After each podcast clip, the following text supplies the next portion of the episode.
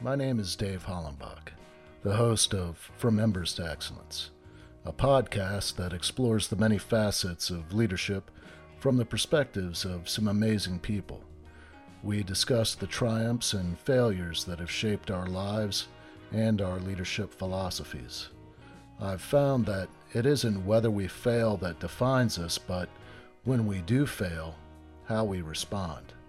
Leaders dust off the ashes and use their failures as fuel to work harder and as lessons to come back wiser and stronger, more resilient, more determined, and more committed to excellence.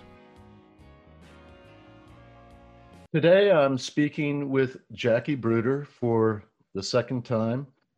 Uh, we we had a really good interview. It was her and her husband Hugh um, if you haven't listened to that episode yet, it's an amazing episode and it gives you a little more uh, history and background on what her and Hugh are doing right now. She is uh, an IASIS provider, does neurofeedback, and she is the co founder of Minden Minds. She began her career with Lauderdale Lakes Fire Department in 1987 um, in 1992, she moved on to Miami Dade Fire Rescue. Miami Dade is the largest metropolitan fire department in the state of Florida. She moved up uh, through the ranks, retiring as a fire captain paramedic. She was also very active in the department's dive rescue team, uh, doing scuba and you know, people in the fire service understand what that is, but uh, people that aren't familiar, um, dive rescue teams, they, they train with different types of scuba gear, different types of tactics and techniques in order to effect rescue, depending on what type of emergency it is, whether it's a, a vehicle in a canal or um, a boat that has either been in an accident or taken on water. She also assisted in the training of the fire department's trauma transport protocol. Now, that being just a little bit of your history, Jackie, maybe we can get into your your childhood. You, I know that you grew up in Florida. Um, you were you were born and raised in Florida, right? Actually, I was born in Puerto Rico. My okay. um, my parents met in Cuba. My dad was American. My mother was from Spain. Their family owned homes in Cuba, and my dad was actually ex-military. So they sent him over there to see what Castro was up to. Very interesting story. Wow. Fell in love with my mom, had five children, and then right before Batista took over, they were able to leave and they went to Puerto Rico because it was a natural transition for Latins to move to another Latin country. And um, my father knew that my mother's family would struggle in, in America because there was no Latins over here then. So my dad moved my mother's entire family, all seven of her brothers and sisters, and all of their children into one house. And he stayed there until they all established their own homes, their own businesses, their own lives. And then they moved to the States. So I was born there actually by accident. I was a, uh, you might want to say a Scotch night accident. He already had four kids. He didn't really need another one at this time, but it happened anyway. so we came in when I was four. That was my primary language was Spanish. Thank God I had that. As we know, in the 80s, when the Mariel boat lift came, all the Latins moved in. I I knew the language. I was able to to work in Miami and not struggle because it, it, was difficult. But so, um, so did you settled in Miami? Your family settled in Miami from Puerto Settled in Coral Gables. Went through the private school system for a little while, then ended up in the public school system. Um, my parents got divorced. My dad remarried. I got three more brothers. So I grew up with six brothers. Wow hence making it a lot easier to work in the fire service. So I, I understood boys. I understood how you know, how to get along with them. I mean, I think until I was about 20, I was more boy than girl. And Pretty tough. I was dirty. Didn't mind being dirty. It was, it was more fun than putting on makeup, and uh, it just didn't relate with girls as much as I did with guys. Not that I didn't have a lot of girlfriends. I had a lot of girlfriends, but I was really comfortable around around guys because they think different than girls do in a lot of ways. So thank God I had a sister though. She helped me be more girl. She came and to my rescue in my senior year and, and what's that? My sister came to my rescue in my senior year and basically helped me understand that, you know, I am a girl. should wear makeup and I should take care of myself that way. And she taught me a lot about about actually being a female. And where where does your sister fall in the hierarchy of your siblings? She's I'm the last of five of my original family, and she's the middle of that. So she's six years older than me so that that makes for a difficult uh, that age difference is hard. It's okay when you're young but then when you turn 10 she's 16 but i had a brother that was three years older so him and i were super close. We would go fishing and canoeing and you know that kind of stuff. She became my best friend later on. So did you have the typical south florida childhood of fishing and boating and all that stuff Absolutely. That's that's all we ever did. That's my dad would pile all the kids in the boat and we'd go out to Key Biscayne and go to the mangroves and go skiing and then we'd go snorkeling. We'd go to the Keys and go fishing and diving. And that's pretty much all we ever did. We were always out on the boat. That's some of my fondest memories. And that's what we do with our kids as well. We have boating is our, our favorite pastime. Now, did you play sports in high school? I played sports my whole life. I yeah. started softball when I was in third grade, and I played into high school. And I also did gymnastics and I ran track. So I was never home. Yeah. it's a little different. It's not, it, the sports weren't like they are now. The sports were a lot of after school sports, school sports. It wasn't like you would come home and then an hour later your parent would drive you somewhere and and drop you off. It was more like just everybody did it all together after school.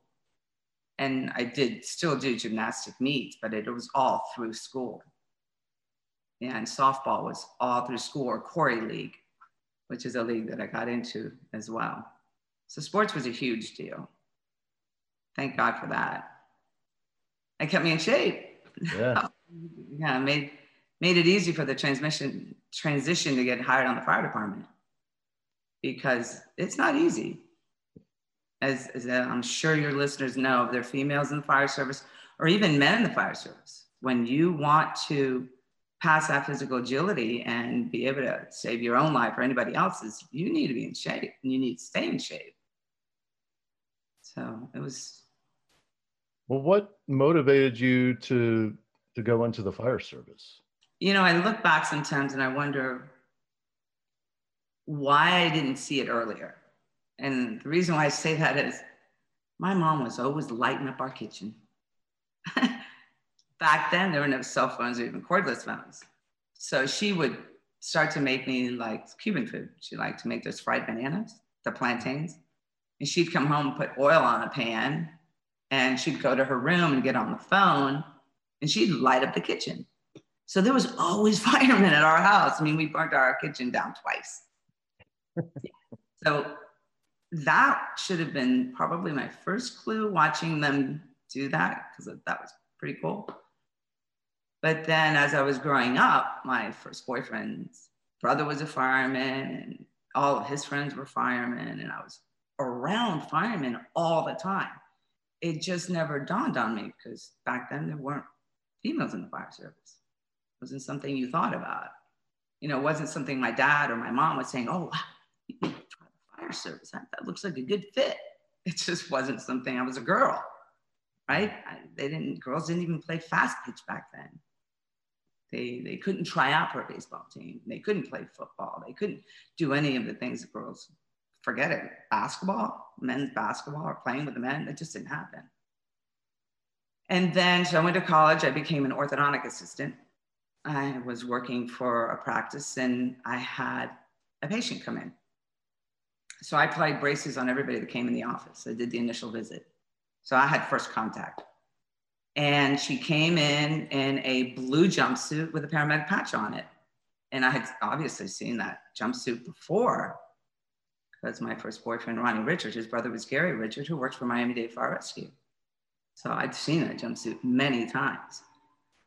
And I was like, I sat her down in my chair and I was so curious. I said, um, I don't understand. Who do you work for? And at the time, she was working for an ambulance company up in Broward, and she had just gotten her paramedic license and was getting ready to go to fire school. And I was like, So, wait a minute, you're to try to be a firefighter? She goes, Well, up in Broward, you can be just a paramedic. You don't have to be a firefighter because back then, Broward EMS were only paramedics. You didn't have to be a firefighter. It wasn't, they weren't cross trained. Well, that was that. Never thought about it. But after that, the next day, I registered for school at a private school called Medical Arts. And I worked part time, went to school part time. Took me two years, a little under two years. Then I worked for Randle Eastern Ambulance for a year on their first ever ALS unit that they've ever had, doing inter-hospital transports, which was a real learning experience because you're in the back of a truck by yourself, transporting patients from like West Palm all the way to Miami, and you're bagging them all on your own, all the way back, all the way down. So you had to really. I got thrown into fire right away. And then Lauderdale Lakes Fire Department hired me. I was going through the process with a bunch of the departments, and they hired me first. So I took the first job that I was offered. And I loved it. I fell in love with the fire service. But if I could do one thing over, I would have spent a little bit more time talking to those firefighters that I knew and had them mentor me because I didn't like our children. We have two boys in fire service, and they're both firefighter paramedics. So their whole life, they were mentored. Even they, when they didn't know they were being mentored, they were being mentored. It wasn't intentional. We weren't pushing them to be in the fire service. But when you spend your life around firemen, because that's who you want to be around, because they're the best people on the planet, and they spend that time around those people, it rubs off. They hear the stories, they understand what we do. You know, they see us risk our lives, they see us help others, they see us help others off duty. I mean, it's not just at work, it's, it's, it's who you are. Firefighters don't leave the uniform at home, they all carry boo boo bags. They all stop and help the public, they help their neighbors. You know, they put up storm shutters for you know, the elderly woman that lives on the end of the street. That's just the kind of people they are. So they were mentored their whole life. I didn't have that. I didn't have anybody tell me what you're supposed to do and how you're supposed to do it and how to respond to certain situations. And I think that's important to mentor people, mentor new firefighters, especially if they haven't had a family of it. Like our boys when they first started, we would get phone calls because they worked for Miami Dade. So we would get phone calls from officers, other firefighters, or we'd get a text going, um, you know, I'm working with so and so to your son, which one of them? And they said, they're high and tight. And anybody in the fire service understands what high and tight means. Their, their hair, it's just not that their hair is short, they're doing it right. They're coming in early, they're checking out the truck, they're cleaning the station, they're doing all the duties they need to do before everybody gets there. You know, they know what their role is as a probation employee. They know what's expected of them and how to manage it. They know how to get yelled at and, you know, because they're going to make mistakes and they, they, they know how to handle it because they've been mentored. But I didn't have that. I learned on the job training, I suppose. Keep your mouth shut and listen a lot. What do you what do you think the the biggest challenge for you was being being one of the only women in, in the fire service at that time in, in South Florida? When I'm sure it wasn't like they welcomed you with open arms at that time. Well, I can say that all in all, I was treated well. There was incidences where, and I'm not quite sure if they would have treated a guy any different, where though I had five years, like when I started with Lauderdale Lakes, that's one station department, three units, everybody's family. Within a month, they know who you are and what you're made of, and there's no question. So if you come in and you are a hard worker, they didn't care if you're a girl, you're a boy, they didn't care who you were. You were a part of that small team. You guys really need each other. You need to be good, you need to be good at it, and you need to care for each other. So Lauderdale Lakes was a no-brainer. But when you want to transition to Dade County, that's a whole different animal. We're talking about thousands of firefighters. We're talking about you don't necessarily go to one station. You, can be hopping around to different stations, lots of personalities. So even though I had five years with Lakes with a ton of experience, I mean, we averaged 12 to 15 calls a shift. I had at least a cardiac arrest a shift because 75% of the residents were over the age of 75. And then the other 25 were low income blacks. It was a busy area. You know, it was a demanding territory. I saw a lot. There wasn't anything I hadn't seen. I'd had five pediatric cardiac arrests. I've had multiple traumas. Five years, I had seen more than I probably would have seen in a long time in a regular fire department. So I came with experience, but they, you doesn't matter what you come in with Dade County. It doesn't matter where you worked, who you worked for, how busy you were, you started out from zero. Right? Officer mm-hmm. would have known, knows your history. They usually ask, they try to get to know you.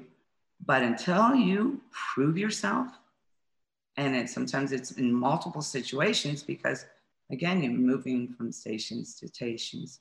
So you're having to establish that reputation. It takes a little longer, it takes a lot more patience. You have to work a little harder, do it a little faster, keep your mouth shut until you're accepted. And I don't, I do think sometimes being a female, not necessarily I was treated differently because I was a female, but I think you put a girl into a firehouse with a bunch of guys so they don't know what to do either. They don't know who you are, how you're going to respond, or what type of person you are, of course, because they haven't worked with you. So in the beginning, I think they're a little uncomfortable. And I'm maybe a little uncomfortable. But once I had six brothers, it takes, about half a shift for them to realize that do not change who you are because I really don't care what you say. I don't I don't get offended by cursing. I go I don't get offended by people talking about sex. I don't get offended about anything. Nothing nothing offends me. So once they know that, once they know they're in their house and they can be who they are and not have to worry about the girl being offended or getting upset with them or getting in trouble, it usually is a much better situation. And I never believed in going in there and telling them how to run their house and, and what to do and how to do it. I know we had policies about that. You know, don't bring up politics, talk about sex, all those things they don't like us to talk about. But you know, they call it a firehouse for a reason. It's your house. These are your people. What are you supposed to become somebody different when you walk into the firehouse? they're your peeps and that's who you hang out with and you trust them with your life, they need to know who you are. So I believed in getting to know who they were and them knowing who I was and knowing that it's safe for them to be who they are and say what's on their mind. And, you know, sometimes you're having a problem at home and things aren't going so well and you need the F word to explain that. Or you need to talk about certain things that just you know, your bros understand it. So I don't think I had a hard time with that because I understood it. And as time went on, there were much more girls getting hired after I got hired. I mean, I had like, I think I probably had, when I got hired with Dade County, I probably had four other girls in the class with me, four or five other girls in the class with me. So it made a, you know, but it didn't matter that those girls were just like I was. You know, they were they were there to do a job. They loved what they were doing and just wanted to be treated the same as the guys. Any of those women, well, I'm I'm sure not not every woman coming into the fire service has the same kind of family background that they grew up with with brothers and the same kind of uh, awareness that that you came into the fire service with. So I'm sure that you're aware of women that that had a tougher time than you assimilating. I absolutely had one. It was in my training class when I first got hired, going through recruit training. It was it was an incident that it made me uncomfortable, honestly. And it made me uncomfortable because it made her uncomfortable. It was an incident where they we were going to dive rescue training. So Miami Dade Fire Rescue has scuba gear on every single one of their units. Even the battalion chiefs have scuba gear. Doesn't necessarily mean there's a diver on that unit, but the gear is there in case there is a diver on that unit. And so they they they make sure that we're proficient in not only swimming, you have to pass the swim test, but they teach you patterns that you need to learn as a skin diver for every single person that gets hired. And because our class was so big and student teacher ratio, they split our class in half. So half was in the classroom and half was at the lake. And I happened to be at the lake that day, and half the class was at the classroom. And one of the girls that was in with that group, they were at headquarters, and headquarters was, was not what it is now. It was a small building, and they were in the parking lot. And headquarters is right next to where the shop is, you know, the mechanical shop for the trucks. And a truck pulled in, and the officer and one of the crew members got out and saw them all standing in line waiting for the instructors to come out to tell them where to go, what to do. And he the officer and the firefighter walked up and said to one of the male firefighters, where everyone could hear, uh, I'm going to use a better word than he used because we don't like that C word. But he said something to the effect of, I heard you have a lot of C's in your class. Where are they? Because they only saw her, they didn't see all of the other girls. And it was obviously not normal for them to have that many girls in one class. They had a lot of girls, and we were all firefighter, paramedics, all had had jobs somewhere else. So not only were we a lot of girls, but it was a lot of girls that already trained, and it was not normal, I, I suppose. And when he said that, that girl heard it. And that girl had, had spent, I think, four or five years with Hollywood and apparently, Hollywood at the time did not have a very good reputation of treating their girls well. And that's why she left Hollywood, because she was treated poorly as a female in her eyes. I personally don't know anything about that, but from her, she had mentioned that she was treated very differently than the guys. And they hammered her harder, they treated her differently. So she came into Dade County already having a bad experience leaving there hoping to have a better experience. And then a couple weeks into it, the C word pops up. And she was pretty upset. She carpooled with one of the guys in her class, in the class. They carpooled because they lived near each other and they found out the first week they lived near each other. So they carpooled. And on the way home, she verbalized how uncomfortable that made her feel and that that was so uncool. She said nothing, but he did. The guy went to administration the next day and brought it up and told administration how inappropriate it was that this officer had said that. And I think he said it just to kind of put people in check. I don't think he meant in any way to really stir the feathers, but boy, it stirred feathers. It rocked the boat. The ship was going down. And the person he complained to was a female captain in charge of training. So, course, she wants us females to be treated equally. Um, the word was not a good word to use. It was just all around inappropriate. I would not have done that. I wouldn't have taken it as personal, but I can understand it.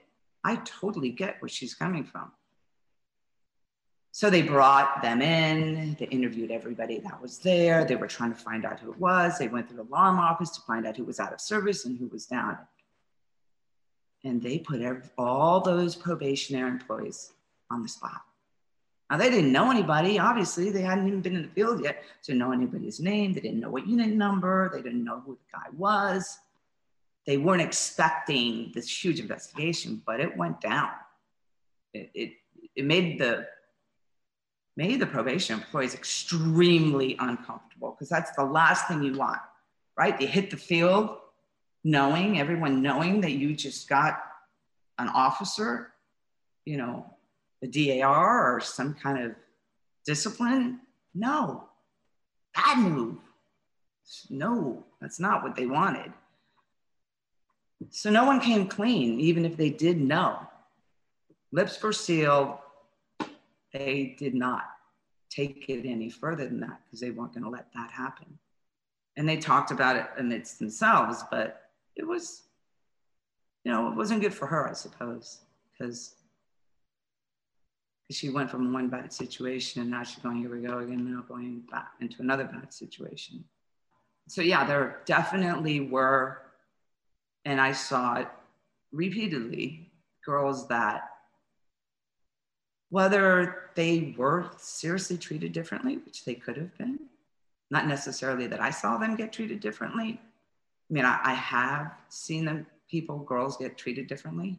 I'll give you an example, but in general,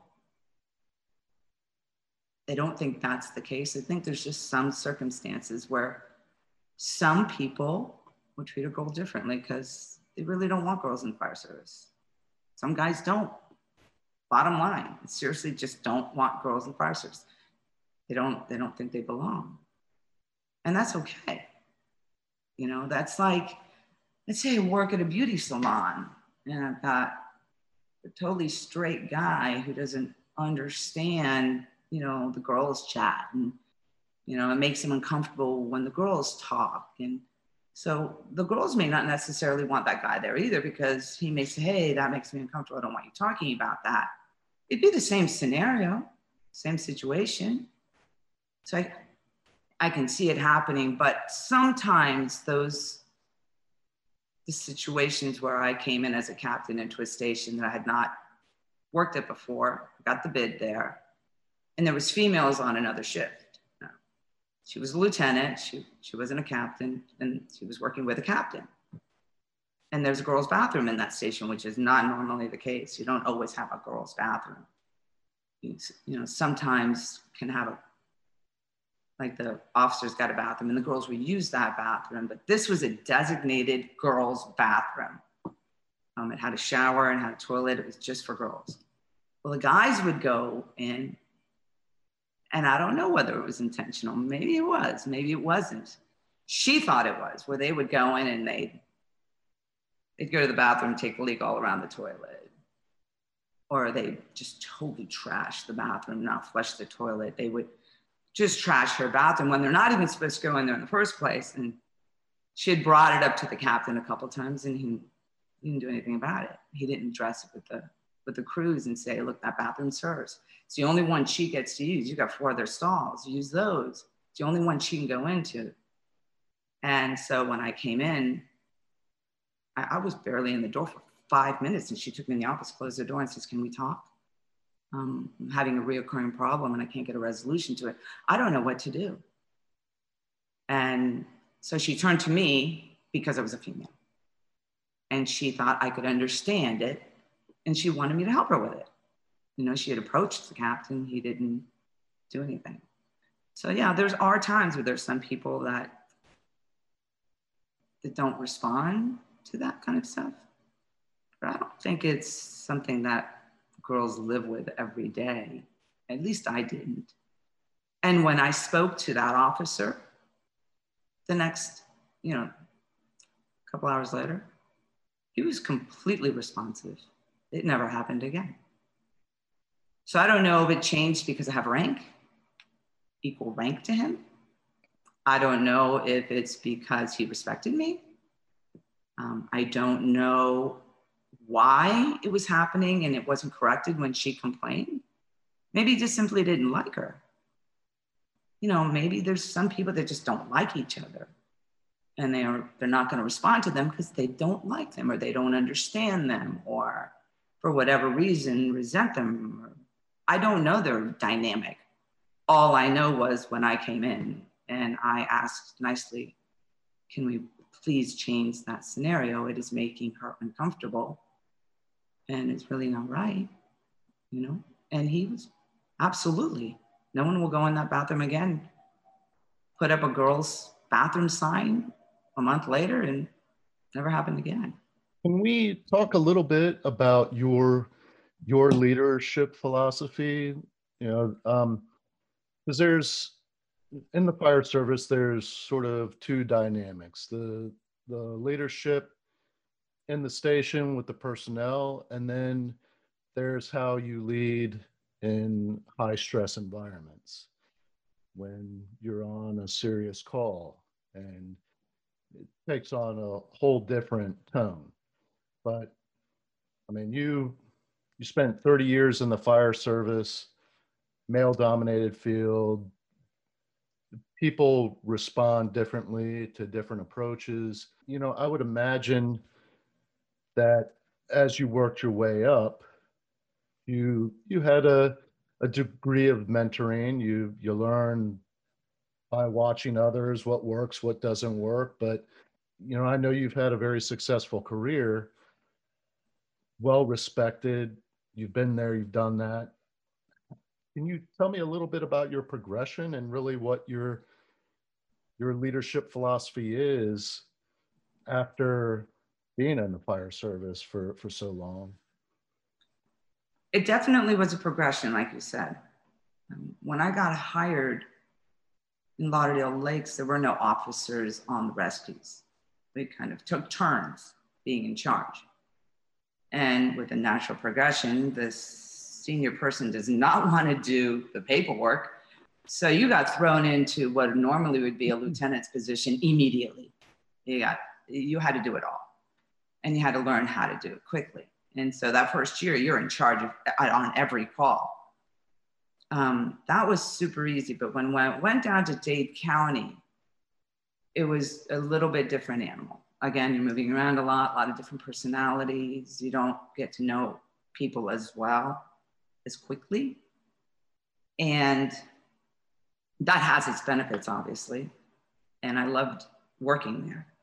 But in the beginning, there was a huge learning curve for me because when I'm coming from another department with some experience, but nobody recognizes that. So your opinion is not necessarily taken at any point. You know, you really have to prove yourself. You have to do something outstanding for them to go, oh, oh, okay, wow, this rookie's got some skills. You got to prove yourself. There's so many personalities and so many people. But if you went on a call, like I would, I went on a call one time where because I speak Spanish and no one knew, uh, right? You wouldn't know I speak Spanish. I don't have an accent. And so I was on a situation where my, it was over I was I was there early, so I got a call with off-going shift, and the firefighters spoke Spanish. Nobody in the house spoke English. The officer did not speak English. Person was not doing well, and he spoke to the family member to find out what was going on and was translating to the officer, and he gave him a completely different synopsis of what she had said. And I heard that. And now what do I do? Oh, I'm going to call him out on it in front of the officer and embarrass him. And what if she understands some English? So I immediately got put in a really bad spot. So I took the officer aside and I just leaned in and said, It's not exactly what she said. And I told him exactly word for word what she said. He had, now maybe he didn't understand Spanish. So I could have gotten that wrong, but he wanted to go ahead and transport an unresponsive patient by ambulance to the hospital. And I thought it needed to go with us. And he was painting a picture that this is a normal status for him. So now I'm put in a horrible situation. I've, I've, I've got to say something because I am uncomfortable with sending this guy by ambulance really far away. And I'm on probation.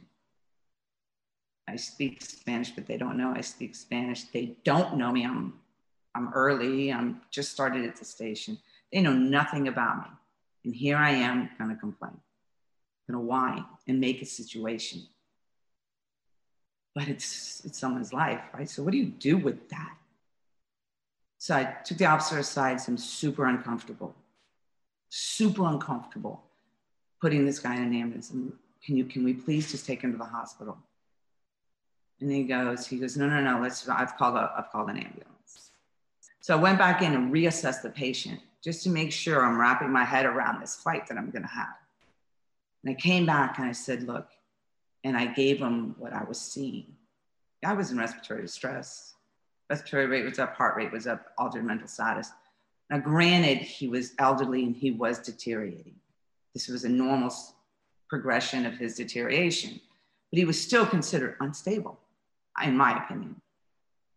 He sent him by ambulance. And when the ambulance got there, the ambulance didn't want to take him. But the other guy convinced him, you know, he's an elderly person. He wants to go to his hospital. And granted, he's going to make it there. I knew that. But what if he didn't? What if he didn't? So I took the officer aside and I said, honestly, this is wrong. You're putting me in a bad spot, You're putting us on a bad spot. Something happens to that guy. It's our fault. And he didn't hear me. And it was, it was tough. I, I had a hard time with that. And so when we got back to the station, I said, I don't understand. I thought I'm a part of a team and you just disregarded me. He goes, Well, I don't know you. I don't know what your skills are. I said, But if you look at it on paper, it looks bad. Look at the paper. Don't look at me. Just look at what the paper says. And he said, No, I'm going to do what I got to do. I'm going to do what I think I need to do, and you don't need to worry about it. Well, I couldn't let it go. So I said, you know, I'm going to call the chief and I'm going to get his opinion on it because I'm I can't work with you if that's the way it's going to be. I, I, I was scared to ever run a call with him again. So he goes, you can call the chief all day long. Go ahead and give him a call. Well, it was my chief now because the hour had gone by. So it wasn't his chief, it was my chief. And my chief knew me. I had been working in the battalion. He had seen me, he knew me. And so I said, Chief, listen, I don't want to create a problem. I don't really, I just want an opinion. I want this to be just an opinion, a learning tool for both of us. How do I handle this? And I said, I don't want to tell you if you're going to make this into a disciplinary. I, I made that very clear what's going to tell. I just needed him to, to have a conversation. That's what I wanted a conversation. He, I told him the story. He knew I spoke Spanish because he, he heard me speak Spanish. He knew I'm fluent. Heard my story, And I was I was in another room when I did this, when I spoke to him. And so he goes, put me, put me on hold get, get the officer back on the phone. This officer was a captain at the time. And he goes, I want you to go in the room. So I put him on hold. I went back into the room. Uh, he puts it on speakerphone. Oh my God. He ripped into that officer. It made me uncomfortable. He, he, he ripped into him. We didn't have a policy at the time that said everybody on there is a paramedic and their license is on the line. So the officer really needs to consider everybody's opinion and, and has to go with everybody's opinion. If one firefighter doesn't agree, then you have to you have to err on the side of the patient. Basically, the rule now. But he gave him such a hard time. He wasn't nice. He ripped into him, and that's basically what he told him when you've got any paramedic on a call who's uncomfortable, you have to listen to that that person. You don't know their, her experience. You don't know where she came from. You don't know what she knows. You don't. You have to listen to her. And he when he was done, he didn't obviously this, this is conversation. He had a conversation. He wasn't documenting anything. He wasn't going to get the guy. He followed through what we had agreed to. And when he got off the phone, the officer looked at me and he goes, I thought he was going to hate my guts. I thought that was that. I have just established a reputation of being that girl who is, you know, the BI. That's where I thought I was. And I'm on probation. I thought, I'm done. I'm done. And he looked over me, and you could tell he was pissed. He looked over at me and he goes, I'm going to need a minute. And so I left, doing station duties, calls me back in a few minutes later, and he goes, I want to apologize. I'm sorry. And he said, I should have heard you. He's right.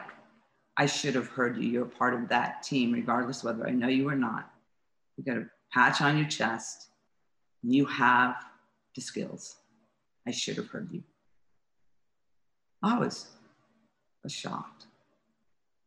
Now, other people heard the story so it obviously get, get, got twisted around to be, oh, I can't believe she be-eyed about the captain. He's awesome. He's a great, and he is. The guy is a great, he's one of my friends. He's, we're very close. But had, I had to learn how to navigate that. And I, I had never been in a position like that before. And it had happened on other calls, and I had just kept my mouth shut and because my opinion was different than theirs. And i had kept my mouth but this time i couldn't do it. And that helped me have the courage to do it again when it happened later.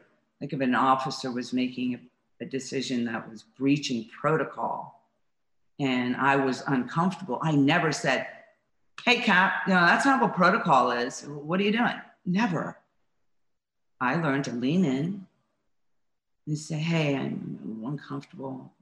Protocol 12 says we should be taking this guy to the hospital. Can, can we do that, please? And don't, one, you're not embarrassing him. Two, family, no one knows. And you're verbalizing your conscience, you're doing your job, and you're letting him know how you feel without compromising the situation. So that became my go to from that lesson. But that was a really stressful situation. And there was often times where I'm sure all firefighters, not just females, have been in that position where they don't agree with the decision that's made and they have to find a way to let themselves be heard because you have to live with that decision. But and I, it's probably my own personal female on the job, new female, no one knows me, and don't want to be labeled the BI. Because that is the reputation that you get as a girl who complains. You know, oh, you don't want to work with her. She's just gonna, she's gonna throw you under the bus. You don't want that.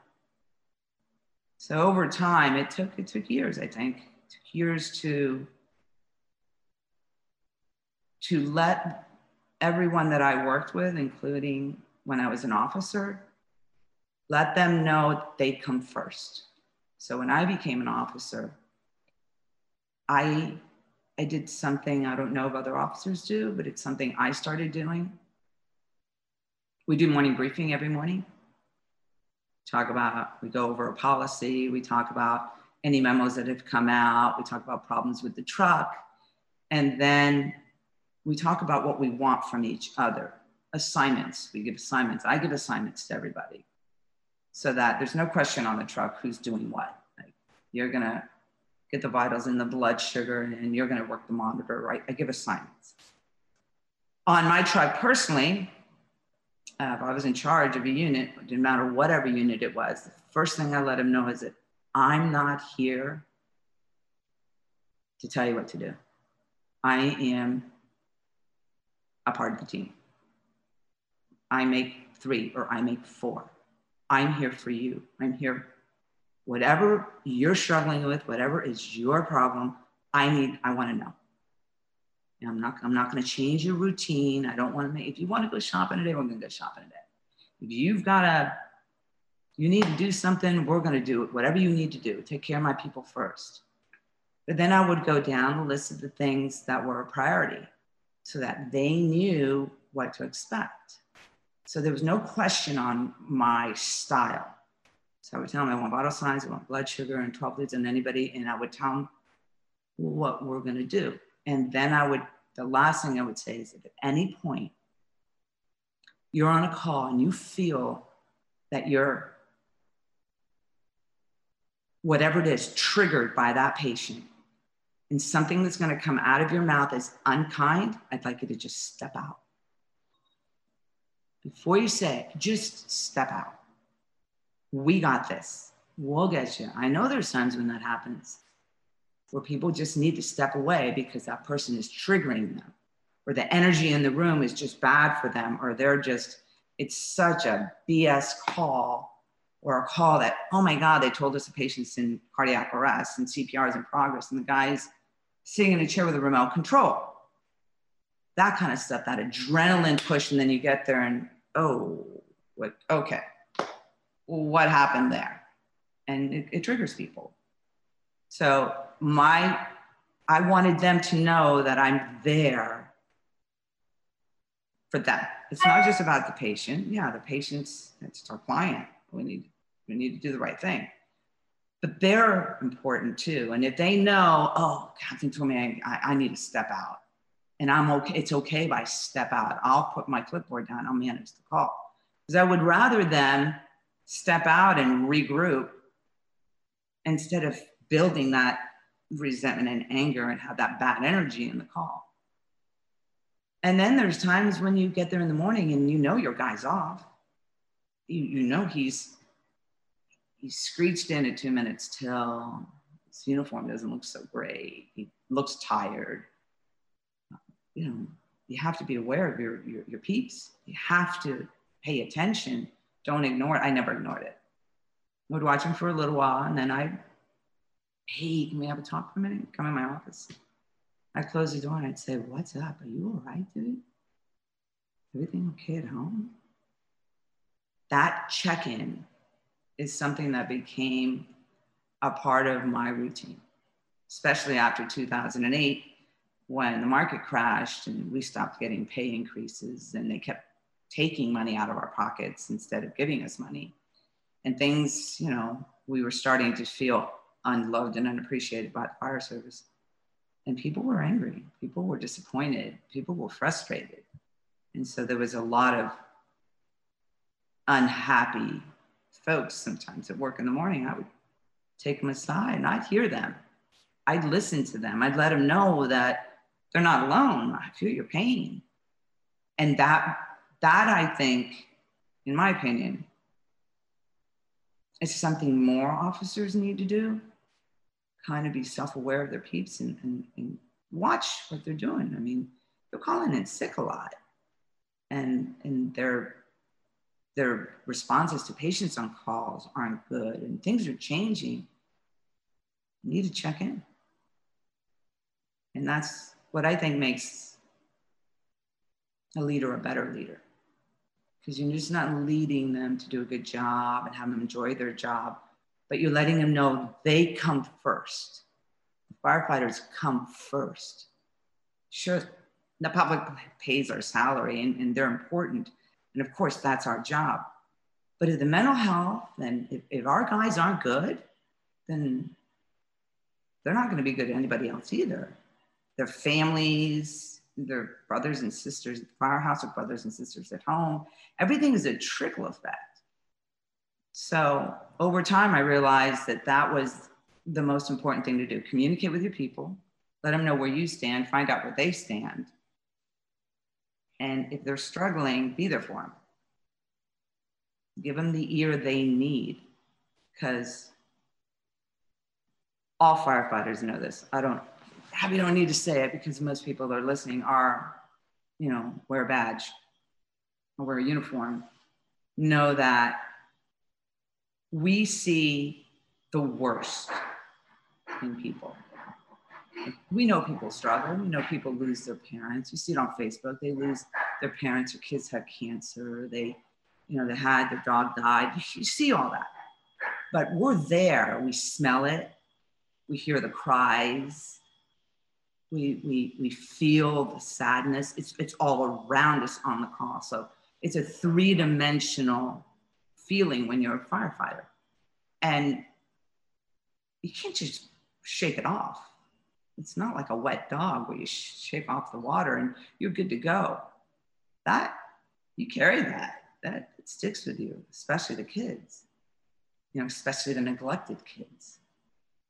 Those, those stay with you. So if we stay connected with our people and pay attention to what's happening to them and not go, oh, he's just, you know, he's lazy or he's just having a bad day or he's had a couple bad days. He'll be cool. He's all right. He's strong. He's badass. No. No, it's, I don't think that's good enough. I think and not just at, as officers, I think we all need to check in on that.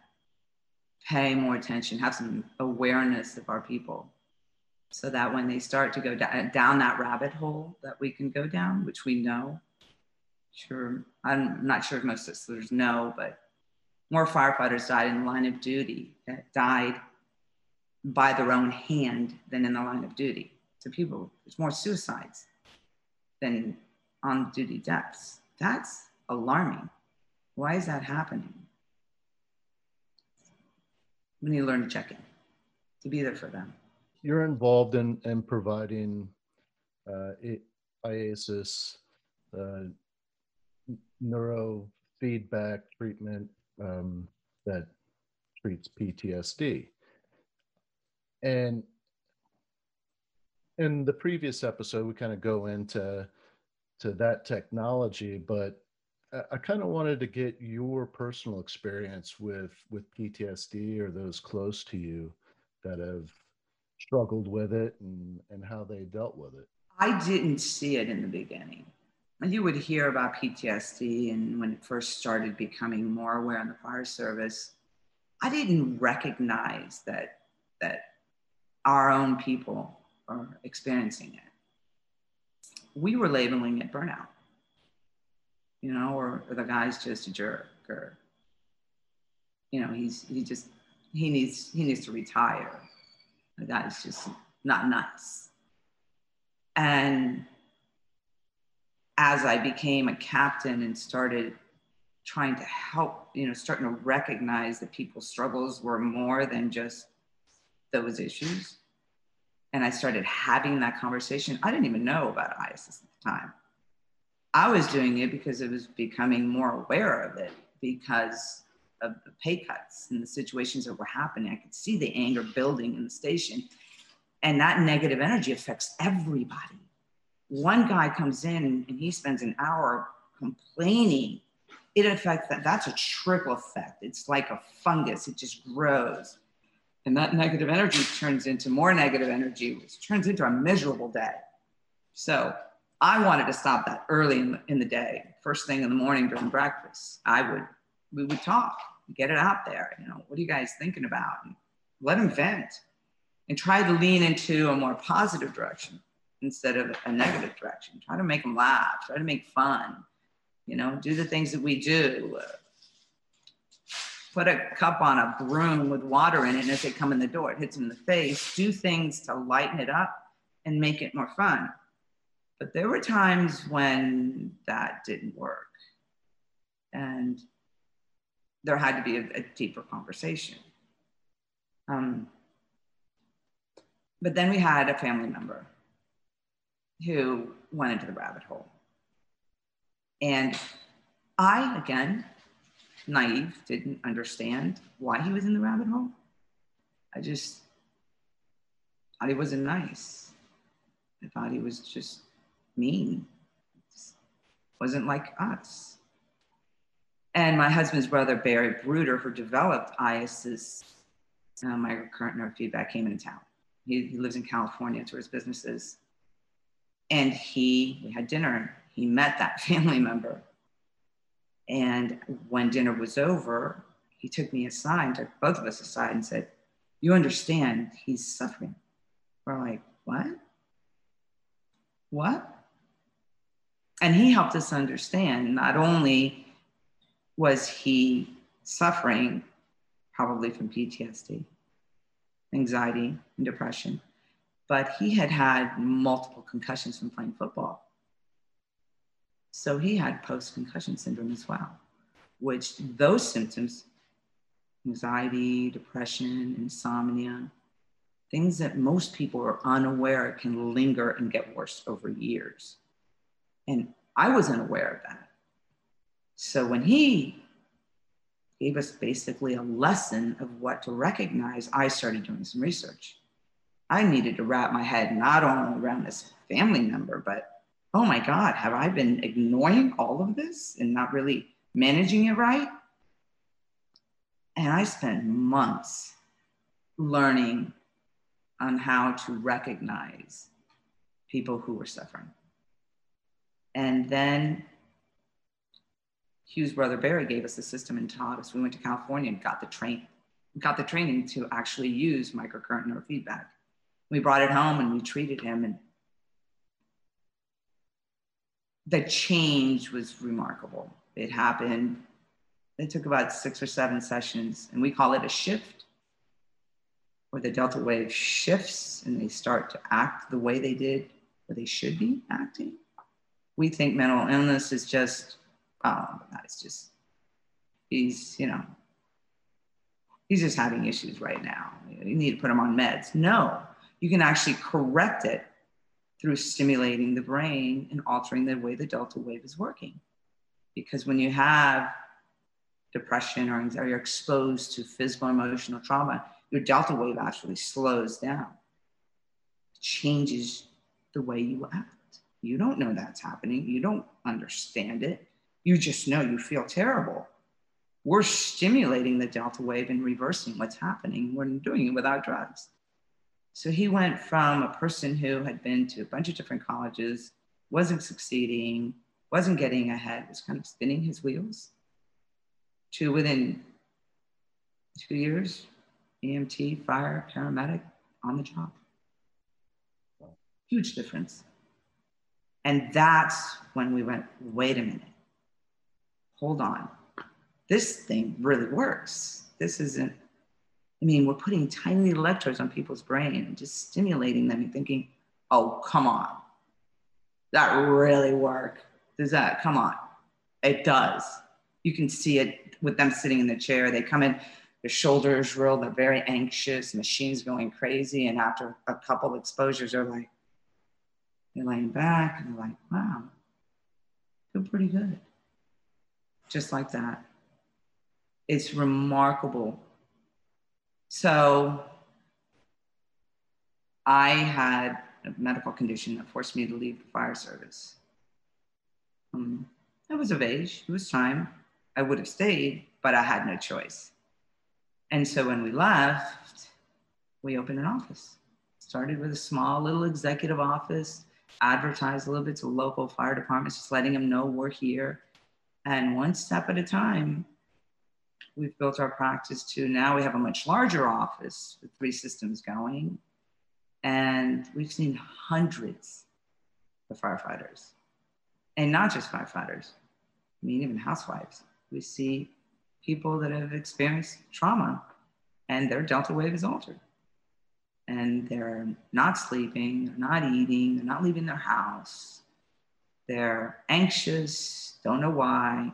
They're depressed, they don't want to, they don't want to do anything. They've lost that desire to live.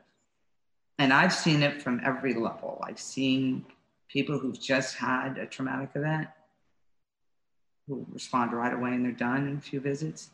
And then I've seen somebody who's been suffering for years. I had a firefighter who hadn't left his house in a year. A year had not left his house. And now he's traveling all over the world. So I, have seen it do some miraculous things. I've got to ask you, have you actually done the treatment yourself? Oh, absolutely. Absolutely. Oh yeah. I I may not have been in full blown PTSD when I left. The job had definitely affected me. It had. I was, I had a short trigger. Right? You could you could piss me off quickly, and I'm generally very patient.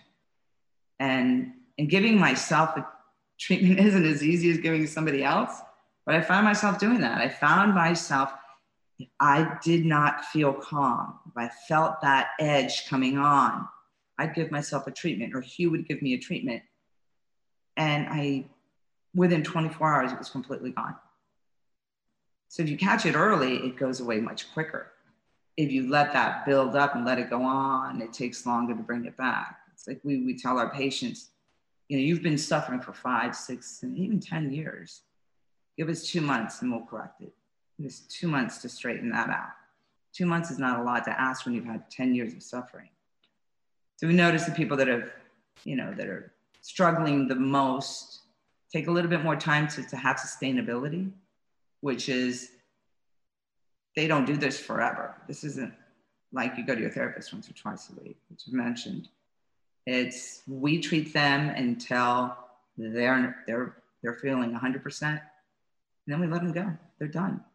They only come back if they have another significant event loss of a family member, loss of a child, near death experience, something significant that they know, oh, wait a minute, I'm starting to feel bad again. And they'll call me, Jackie, I need to come in for a tune up.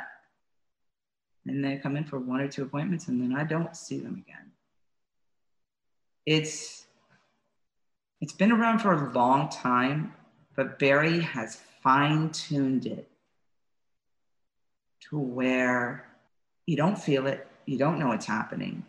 It's so simple and relaxing that most people don't even know what's happening to them. They'll come back and say, you know, I, don't really understand what's going on, but you know, I normally get really pissed off when I drive. People trigger me, you know how that goes. People, drivers in Florida out of control, and they they come, you know, they get triggered. Ah, they're yelling and screaming, and goes, that guy almost hit me today and I could have cared less. That I don't understand why. I know why. The clinicians know why. It's not a coincidence that you had IASIS the day before. It's, it's because of IASIS that they're not being triggered. They're not angry. You know, their, their family members would normally, our family members trigger us because we live with them. They know our numbers. And the families are telling us, wow, they're not triggered anymore. I can't get them angry. It's almost like, I try to say, it's almost like bringing the child back, bringing happy back, brings you back to, to when things were really simple and playing in the yard, you know, with the hose and the mud, and that, and that was good. It's like that it allows you to be happy with not having anything stimulating you. You don't have to have something entertaining. You just feel good all the time. And that is something I think we all need. Yeah.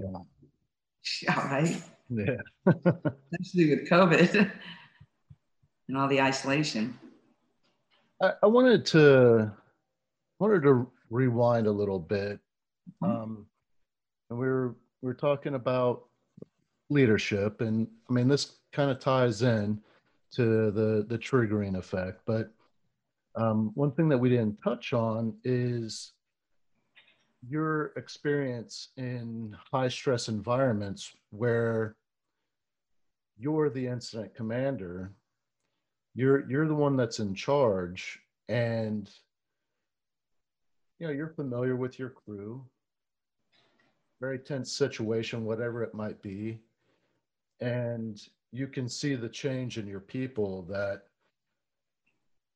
that anxious energy that you know high stress level and you can feel it in yourself. How how have you uh, can you think of a time like that? And um, can you tell us about it? Maybe how you dealt with that how you overcame that that feeling so that you could perform? I don't know why it is what it is, but when all hell breaks loose, I do the opposite. I go straight into, okay, it can't get any worse, right? We're, we're here to make it better. And I've had very few instances where the firefighters were kind of a little too loose never happened to me. I mean, I think I can only mention one time, maybe two in my entire career, where I had to redirect a, a, firefighter, where I had to stop them, put my hand on them and go, stop what you're doing. Like, I need you to, let's refocus here. This is, this is what we need to do. Let's refocus. Most of the time on a call, they knew their position when, when that morning. They knew what their job was. They, they already know what to do.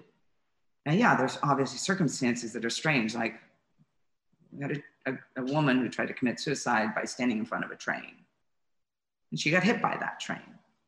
Well, she survived. That's not normal, right? And she's under the train. How do you train somebody to that, right? It's nature. They knew what to do. They got under there and they took care of their job. But then, then we had a situation. I'll give you the call. It was difficult for me, and it was a, a learning lesson for me. It was early on as a as an officer, and I had a Miami-Dade County police officer's daughter drowned in a pool. And she was with her uncle, and he was babysitting that day. She was like seven. And he didn't swim and she didn't swim. And they jumped into the deep end instead of the shallow end by accident in a public pool in the middle of a complex. Went straight to the bottom. And he she pulled them back up because she was freaking out so much. He was pulling her down. He had to get her off so that he could get to the side and get something to save her, and he couldn't. So he ran and called security, and security called us. And the cop another police officer got there and pulled her out. He knew her. Mm. So he started CPR. It's tr- very stressful. So, one, we know it's a police officer's daughter. Two, family members they're just totally, I mean, blaming himself. It's, it's a bad call. She's got fluid in her lungs. It's a bad situation. And I've got a young um, female paramedic, not been on the job long, not a lot of experience, and never worked a child Of course, I'm going to put her in at the head. She needs this experience. I've had it. My other firefighters had it. She needs to be there. So I told her, going to get at the head, you're going to drop the tube. And she goes, okay. So she's at the head, right? We're going to round a pool. And we gave her the blade, we gave her the tube. We're ready. Every CPR is in progress. She's just got to tell us when she's ready. And she froze. She didn't move. She just stood there. I said, all right, come on, let's do this. Come on, we're on a clock. We really need that tube. And she just stood there. She was frozen. She was blank. Not, wasn't moving. I tapped her on the shoulder. I said, hey. And she looked at me. I said, it can't get worse. It could only get better. Right? It's, it's going to get better. Let's just drop the tube. Because, of course, we thought we could get her right back. She couldn't do it. She just blanked out. She, she just didn't move. I said, all right, get up, get out. And I, she, she wasn't listening. And I had to physically tap her on the shoulder. I said, please get up and get out. And it was probably the only time I thought I really lost my cool because she was blank. And I normally wouldn't have raised my voice a bit in a situation like that because you never yell, you never run on a call, you never act out of control, but she was blank. And I said, get up and get out. So I wanted her step away so one of us could get in that place. Because you know, with a child, you need an airway. Mm-hmm. And she got up and it took a 45 seconds for it to click after I nudged her, get up and get out. And she got up and she got out of the position and the other firefighter dropped right in and I started CPR and I looked up at her and I said, "You can still help." And she did. She did help. She she finally kind of wrapped her head around the whole thing and she did some other stuff and it was fine. But when we got back to the station, um, the other firefighter, not even her, she said nothing. The other, now we talked about it on the whole way back from the hospital. Are you okay? And she kept saying, I'm okay, I'm okay, I'm okay. She was not okay back to recognition. I wasn't recognizing as much as I should have at that point. I should have put the unit out of service.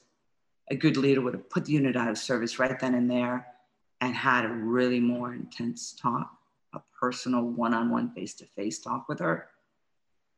We got back to the station and I called the fire alarm office and I said, I want to put the unit out of service, but I should have done it then. I did it when we got back to the station.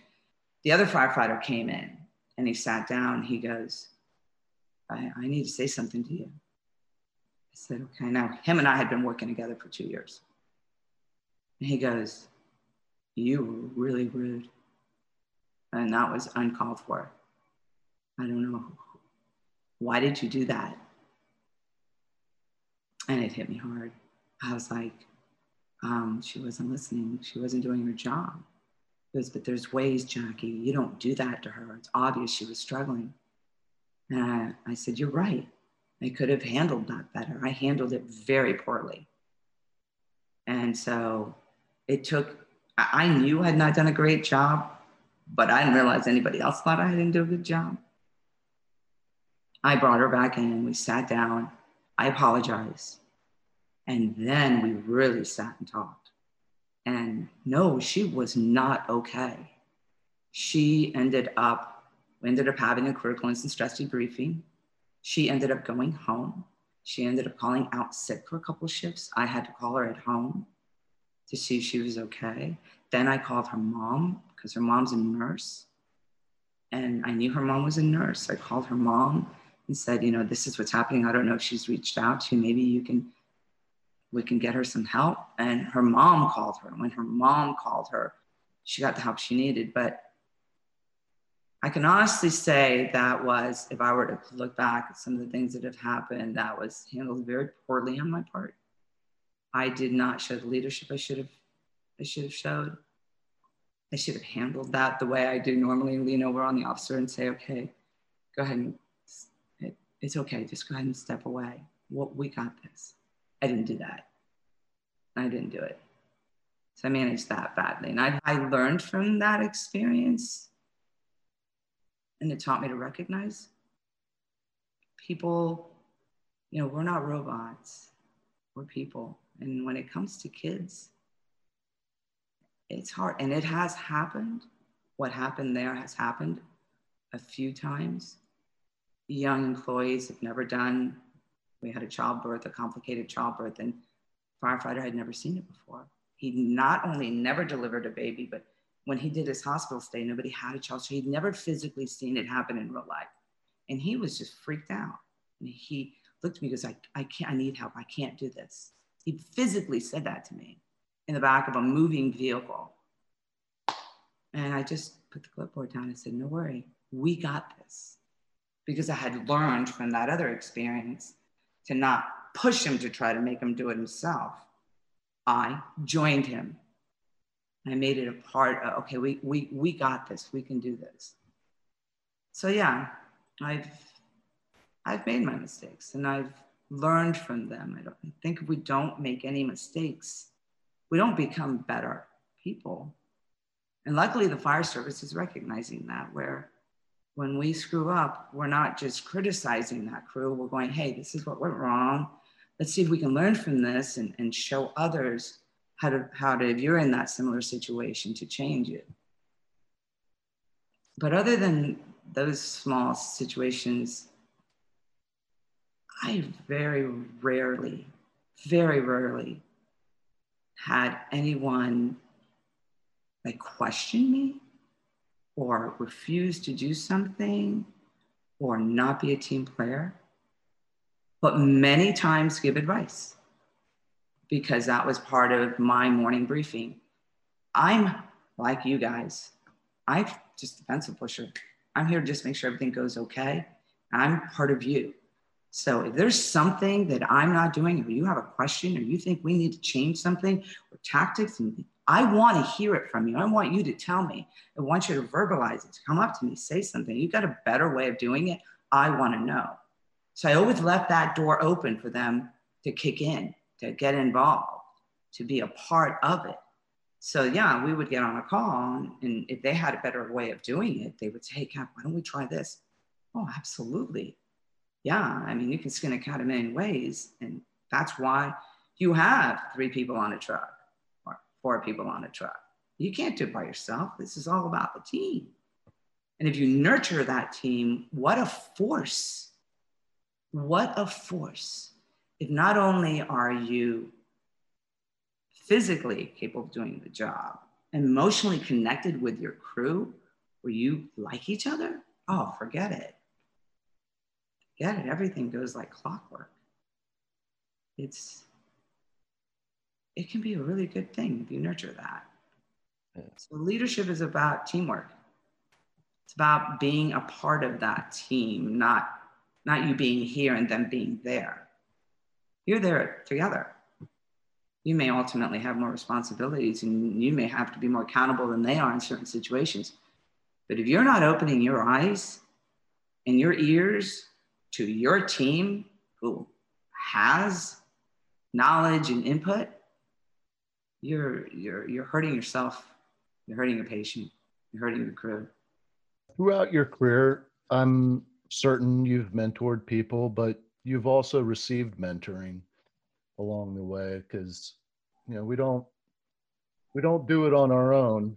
Um, i'm just curious if you could share with with the audience some of the most effective mentoring that you've received some, something that really helped shape who you are and how, how you performed as an officer you know, this is going to sound so corny. Um, so my husband's firefighter, paramedic, you know, he was a chief fire officer for Miami-Dade, and he's now a deputy fire chief. He was probably the single most effective person when it came to understanding the things I couldn't understand. I would I worked down south and I lived in Davie. We lived in Davie. So that's an hour drive, hour and a half coming home in the morning. And so he, I would call him on the way home. Most of the time, because I was so exhausted, if I didn't talk to somebody, I'd fall asleep. Because I always worked at busy stations and never had slow stations. And anything that I questioned, anything that I was struggling with, anything that, you know, because you go through the day, the day after, hey, did I do that well? how could I have handled that? You know, what did I learn from that? And I would bounce it off him. And sometimes it was just to get it off my chest because it was a dead kid or someone got dismembered or the situation was very ugly and it was killing me inside and I needed to. But then there was other times where I was struggling with uh, a problem employee and how to manage that problem employee. And he taught me that if you put them first. He taught me that. And And he learned that as well because he became a chief fire officer. So, chief fire officer, there's management. So, you have to consider the needs of management with the needs of the employees. But the employees come first. Management is always going to win because they're your workforce, they're your people. So he taught me that if you put them first and you let them know that you're going to be behind them at every turn and that you'll do whatever it takes to make their life better, then your life will be better. So he was the, the strongest influence, I think, in my career because he was so level-headed and he's so smart. He's able to be neutral, even though he loved me. He was because he's in the fire service. He was able to just go, okay, well, like when I told him about that child, he goes, well, you, you really could have managed that a little better, right? He didn't say, oh no, don't worry, you know, you you were hot at the time. He didn't pacify me he said, you know, you probably could have managed that better. And he was right. He always called me on it. He never let it pass by. He brought it to my attention. Look, you didn't do a really good job there. Maybe you need to readdress that. Think about that. Not think about this. Think about that. And bottom line is it always boiled down to take care of your people, and they're going to take care of you. That's what it all boiled down to. One thing that you just said really, really hit home with me, and it doesn't just apply to to spouses, but that mindset of it to me it's a sign of how much you care for somebody when you're willing to hold them accountable because it's going to improve uh, their their capacity to operate improve their awareness and and improve them as leaders if you hold them accountable but not in a, a negative way there there's a way to manage that approach and it's much easier to manage that approach when you when you genuinely care about that other person. And it's so important to genuinely care about your people because that's really, to me, that's the only way to ensure their success. You, you really have to legitimately care about them.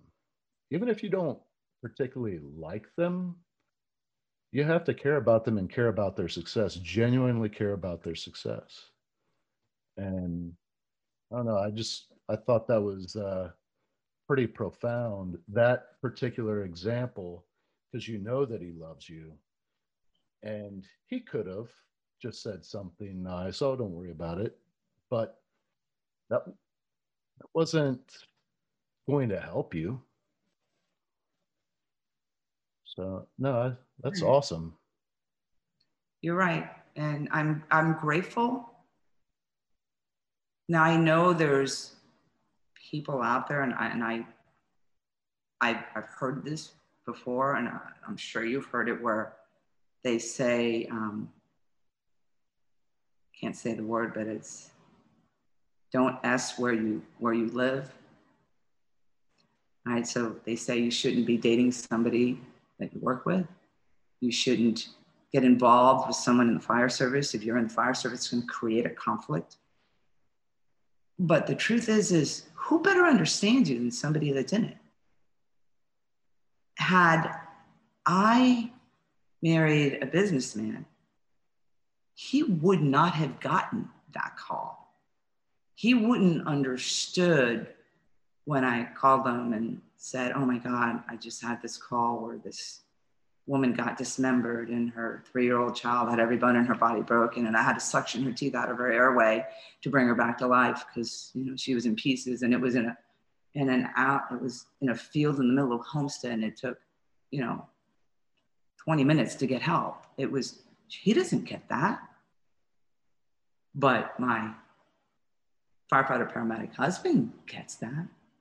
Not only can he empathize, but he was there with me in that field when I'm telling him that story. So he knows what it feels like. So he can be there for me. He can give me the compassion that I need. He can give me the guidance. He can walk me through something like that. So I think it's brilliant being with another firefighter. And not only that, who else is a better person to spend time with? Right? We talked about it earlier. Firefighters, as we know, I'm going, I'm, I need a kidney. We went public on Friday. Monday, I had 10 people, including you, who had offered their kidney. My, my girlfriend said, What are you talking about? 10 people, how did that happen? I said, They're firefighters. And that's all I had to say to her. That's when she went, Oh, okay, got it. Right? Who better to be around? People who risk their lives for strangers? Yeah, I want to be around that guy. I want to be with that guy. Because that guy's not only seen the worst of everything, but then he knows how to manage those bad times. He can put his arm on your shoulder and, and help you cope because he's seen all that bad stuff. And they don't, they don't, they're not like regular people you go to work, you know, people that you know that go to work every day and they maybe go have drinks with their friends after work and they're kind of buddy buddy. You know, they're, they're good friends, you know, they, they talk, they may be on the phone, they know about their each other's lives, but when that person breaks their leg, they you know they'll send you flowers or a card and they'll call you okay. The fireman's going to come to your house and build a ramp ramp for you. The fireman's going to do your lawn for the next couple weeks till you're back on your feet. The fireman's going to go work your shift so you don't lose pay in your pocket. It's going to take your kids to school. It's going to make sure your wife's okay, make sure the bills are paid. That's what a fireman does. So we're, we're who doesn't want to be around someone like that? Firemen are firefighters. They're great people. They just are. And we surrounded ourselves with most of my friends are firefighters because you want to be with those people. Yeah, it's it's funny. The, the one thing that came to mind here as we're talking was the the conversation that we had after our last interview where we were also talking about uh, you know the other side of firefighters, uh, male firefighters, uh, and how you navigated being being an attractive woman in this male dominated field. And i think that there are uh, women well actually i know women in the fire service that have dealt with it and maybe didn't know how to manage it or managed it much like you did in the, in the past. But uh, i just thought it was such a great story and um, really a, a pretty good example of what some women in the fire service experience. But if you could tell that story about you know, being asked out by guys that knew you were married and just it, it's it's funny um but it's so true. Hey listen men and women are going to be men and women. They're going to be attracted in every place in the world. And yes i'm outnumbered. Clearly outnumbered with more men than women I think the same situation probably happens, you know, in, in a regular work office. It's just, um, it's strange. I married, I was married to a fire chief. You know, he was a battalion chief. And often, it wasn't on one isolated occasion, I would get a walk out to my, to my car as I'm putting my gear, because I always took my gear with me because I worked overtime. I'd be followed out to the car by another officer, another firefighter. And he'd be making small talk and which is very often what happens you know hey what's going on let's catch up And then we'd get to the truck and they said, So, what are you going to do today? It's like, hmm, I'm not sure. He goes, So maybe you and I can get together. I'd be like, uh, What? Like, yeah, you know, maybe we can get together. I'd be like, So you know I'm married, you know, to you. He's, he's battalion too, right? You, you know that. Oh, yeah, I know that. That's okay. I don't want to get married or anything. I just want to have fun. I'd be like, okay, so you know better, right? you know, but I don't need to tell you this. You know better. And he goes, Do I? Yeah, yeah, you know better. Just wasting your time going down the wrong road. Yeah, go on your way. It's no, no, no, not smart. And it had to become a conversation at home, right? Because obviously, if he was attracted to me in his eyes, mm, maybe other men were attracted to me. And so he would ask me, So, are there any other guys on the job that are hitting on you? And from the very beginning of our relationship, I made it very clear that was a conversation that was not going to be had between him and I. I am not going to tell you about all the people that hit on me at work. And whether it's your friend or not your friend, I'm not going. It's none of your business. I don't want to know who's hitting on you all day long. Can't change that. People are people. It's, it's, it's up to me to manage that situation, not him. He doesn't manage my issues. I manage my issues. I manage myself. So he didn't like it. He wanted to know, hey, uh, my friends are hitting on you. I want to know. I was like, I'm not going to tell you. It's just not going to happen. Not going to get over there. People are going to be who they are. And sometimes they want what they want. And that doesn't mean they're going to get what they want. And if you handle it right and don't disrespect them and treat them poorly and then throw them under the bus, you're good. And I, I never had anyone who was, you know, aggressive or inappropriate. I mean, I had patients who were definitely had patients grab me all the time. That happened all the time. And we took care of that really quickly and easily. But that was a rule. Did not tell them, because you're right, a girl in the fire service, not only are you, um, I know the girls know this, you're not only being hit on by your guys at work, especially if you're single, but you're getting hit on in the hospital by the nurses, by the ER, by the patients. I'll see patients' family members at Publix and I'll hear them go, hey, that's her. Let's, let's go talk to her. I'm not going to talk to her. Yeah, I'm going to go talk to her. And then they'll come up to me and they'll say, do you want to call? I always know who they are.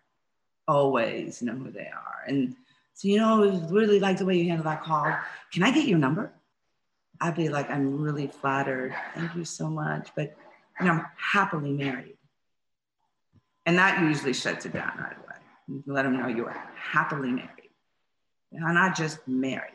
You have to throw in that I'm happily married. Thank you very much. You let him know I'm, I'm not available. Bottom line. Can't can't knock him for trying though. Certainly not going to get. I'm flattered.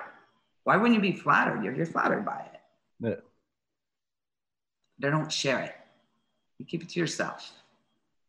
And that's really okay. I know some girls like to handle it different, you know, but that's just the way I looked at it it, it made life easier for me. And I think it made it better for all of us. And most of the time, those young men that were doing that kind of stuff always ended up getting in trouble. And that's too bad. Yeah. You, you know, you can't make them be who, can't tell them what to do. They have to follow their path and learn their way. Yeah. So, what advice would you give to um, women that are aspiring to be firefighters or you know maybe they're they're firefighters now and they haven't had the same experience with you know six brothers and they're having maybe they're having a difficult time adjusting to the male dominated occupation what advice do you think would be most beneficial to to help them be more successful and and enjoy their their career moving forward well First of all, I think the most important thing is to consider the fact that we're still men and women. We're different. You, you can't be a girl and really be a guy. You have to recognize their strengths and their weaknesses as they are recognizing your strengths and weaknesses. We all have them. As, and as long as you have an open mind to the things that are happening, for example, that situation that happened to me in the car, it could have been a completely different situation, right? I could have gotten really offended. How could you dare? You know, I'm married and gotten angry, gone inside to call the chief and said, This is inappropriate behavior. And, you know, you need to talk to him and this needs to stop. This is harassment. Yeah, anything can be turned into something ugly. And if you recognize people are just people and no one is exactly like you and no one is perfect, and you give them the respect and you communicate how you feel and you don't try to hurt people. My goal was never to ever throw anybody. I, I don't think I, in all the years I was in fire service, I don't think I ever wrote anyone up. I had a conversation with the chief about a certain individual. You know that one. There was one other where I had to have a conversation with the chief, but I don't think I ever wrote anybody up because it was a conversation.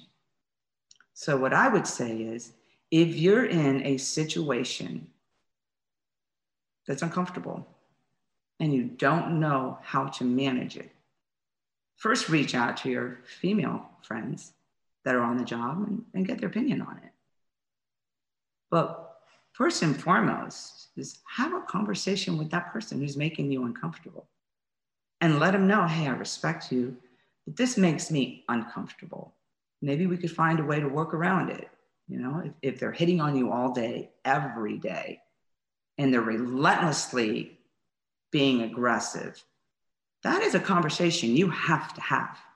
You cannot avoid that. That is going to affect every part of your life. So to take them aside and go, yo, bro, okay, I've already told you how I felt. I, I really, I need this to stop. And if at that point it doesn't stop and it's uncomfortable, continues, you need to go to that person's officer and say, look, I don't want to make a big deal. I don't want to put this in writing, but can you just have a conversation? Can we bring us all together in a room and let's talk about this? I need a resolution.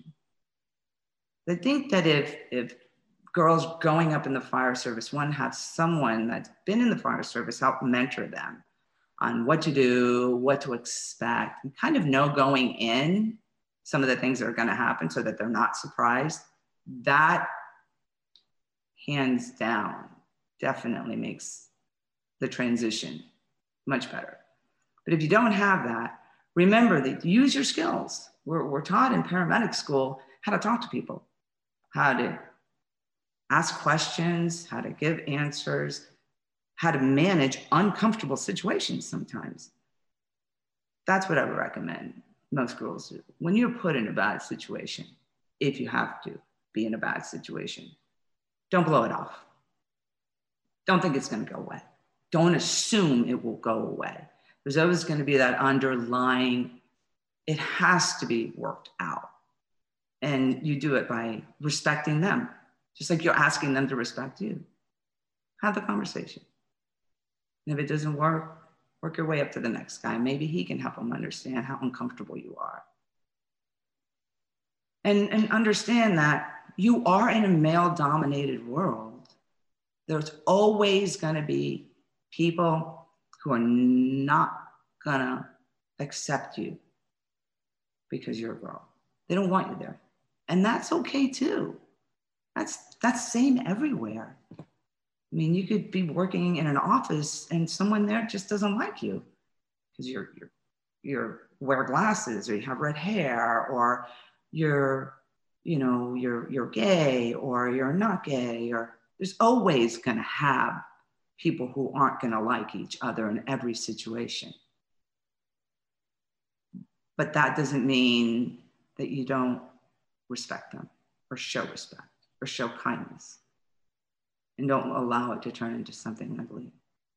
There have been situations that I've read about that have been shared with me where it's not just simple, you know, guy trying to hit on the girl, but actually is more aggressive, where there's physical contact that, you know, is unwelcome, um, or even, you know, explicit verbiage of what they'd like to do.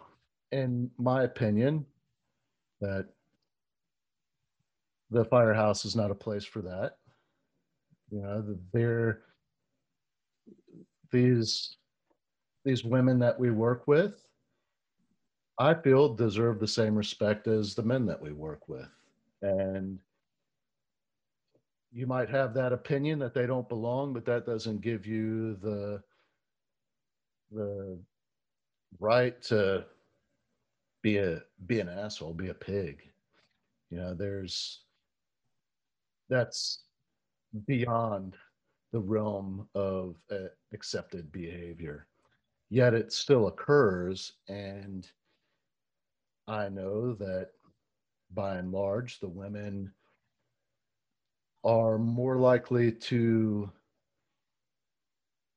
accept that as just part of the territory and they'd rather deal with that than how they would be treated after reporting it. Mm. I lack the the skills to really give advice on that, like how to handle that. Because in my mind, it's like I'd punch them, you know. Um, but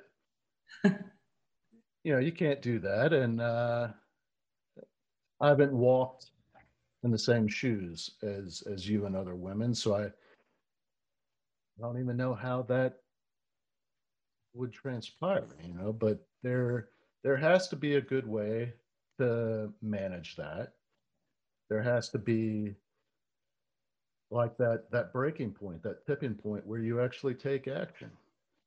And in your mind, what what is that tipping point? Is it the first incident or the second or is it I, I just uh to me the first incident is like no there you crossed a line pal i mean what what is your take on that have you been, been there? there yeah have you been there been there i have fortunately not had to go too far to make something stop.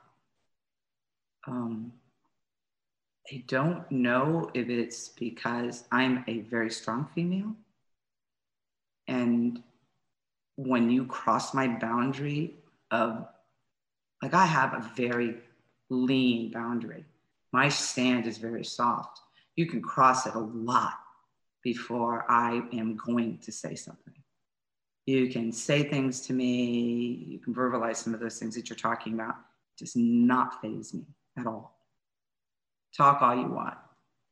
The moment you put your hands on me, that's a problem. Don't put your hands on me. So if I get like a, you know, pat on the butt once or twice, that's okay. The person continues doing that, which has happened. I will turn around, I'll grab his hand and I'll say, that is unwanted. I'd like you to stop.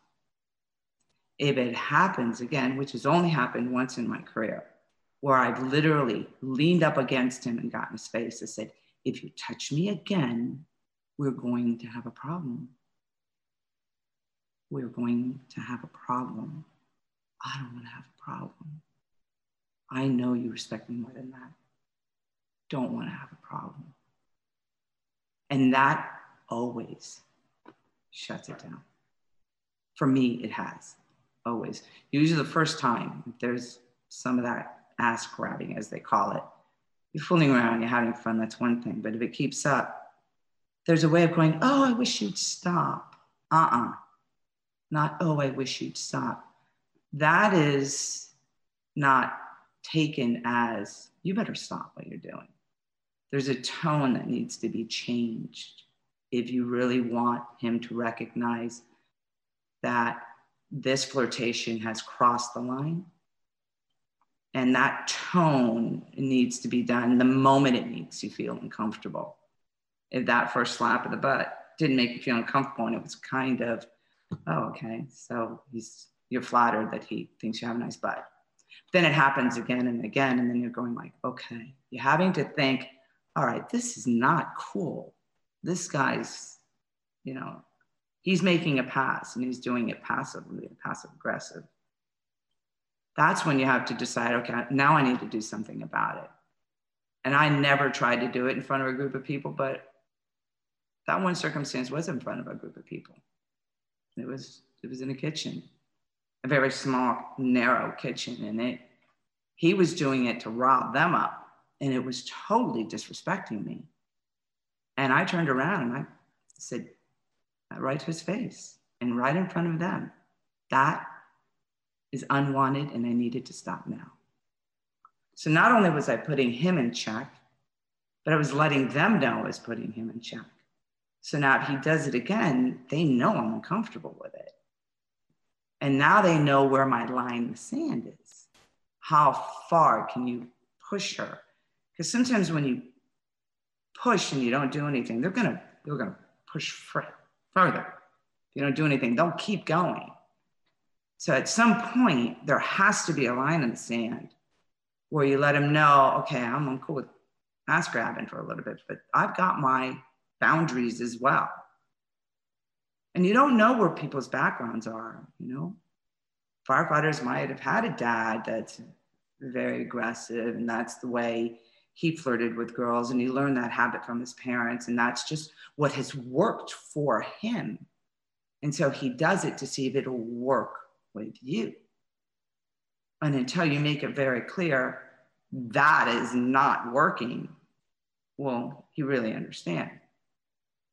So yeah, I know that there are issues, and I know for a fact because I've, I had a girlfriend of mine who, on probation, was harassed by her fire chief, her battalion chief, hmm. and that was a problem.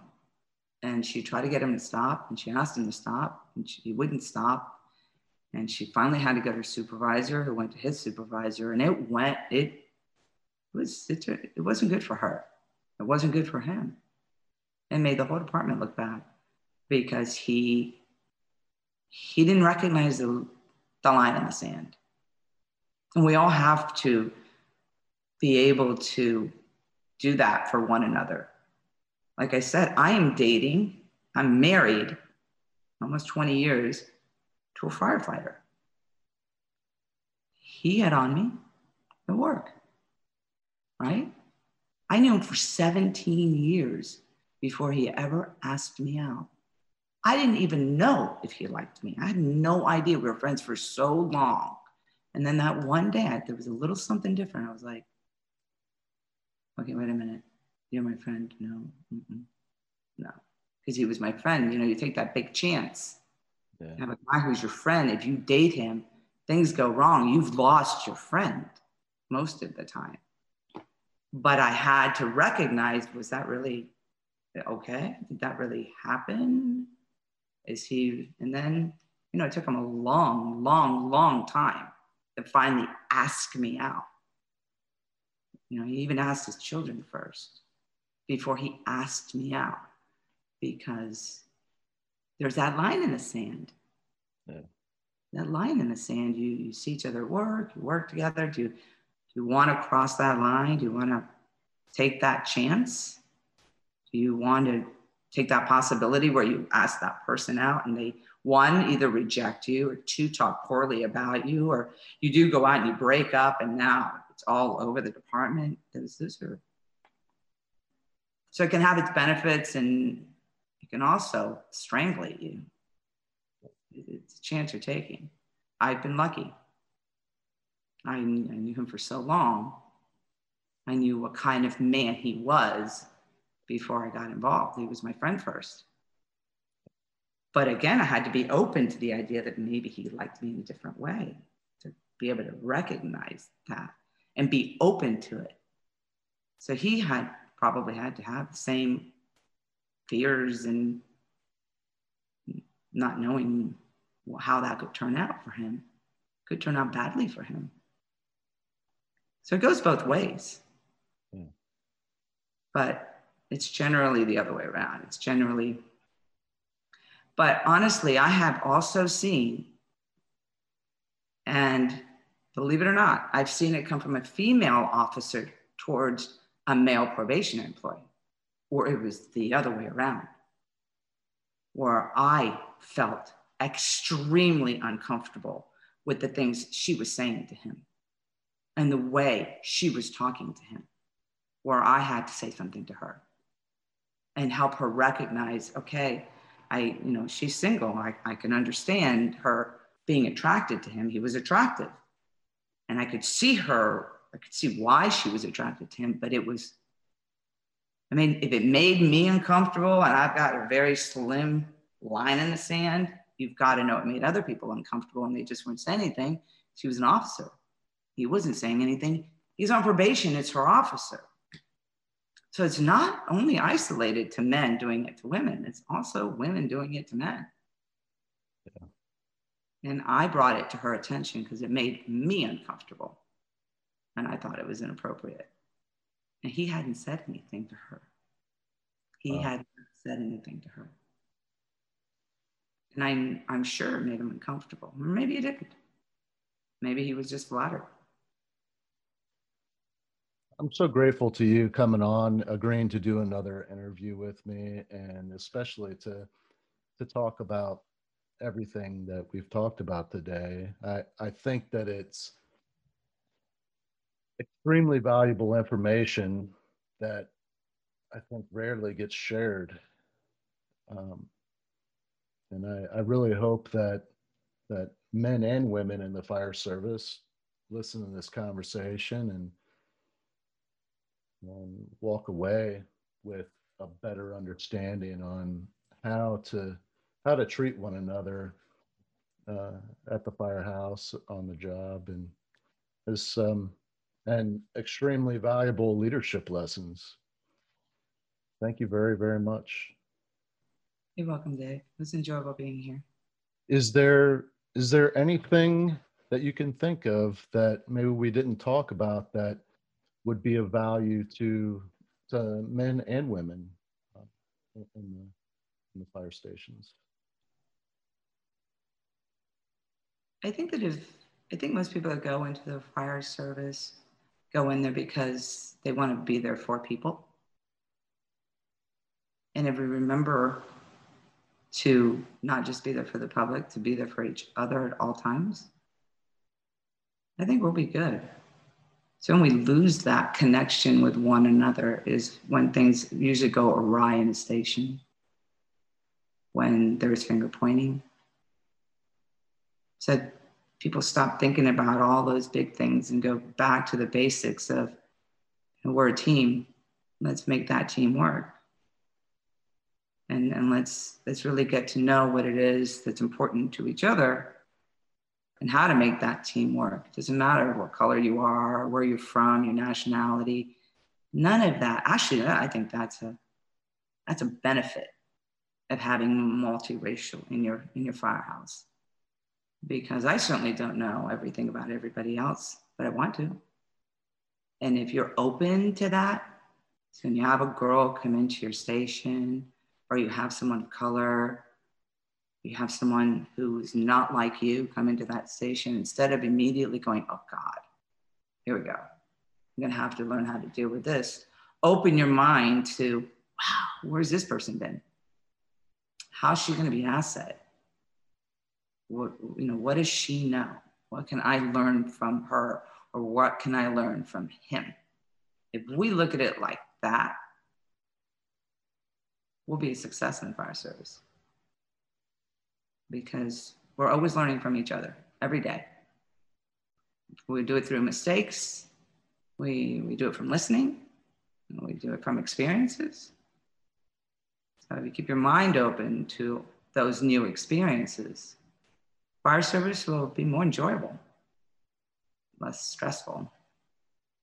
Absolutely. It'll create better leaders. And we need good leaders. We're always being challenged from a lot of different directions. And the better your skills are, the happier you'll be and your crew. It's huge. Thank you. And for for those listening, if you haven't heard the interview with with Jackie and Hugh, it aired on April 2nd.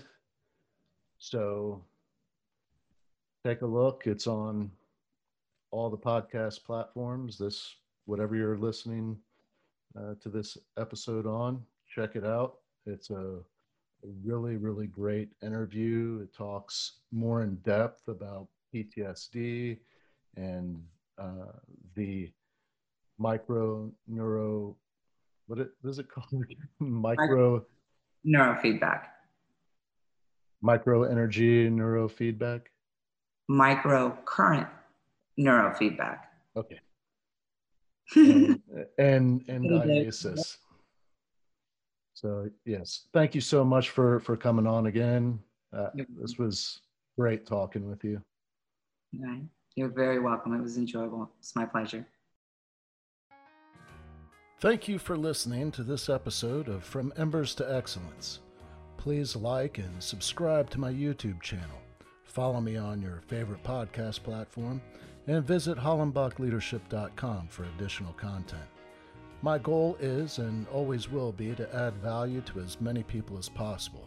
So if I can be of any assistance to you or someone you know, please connect with me via email or on one of my social media accounts, linked on the homepage of my website. Remember, our failures don't define us unless we let them, and the only true measure of a leader is the success of their team.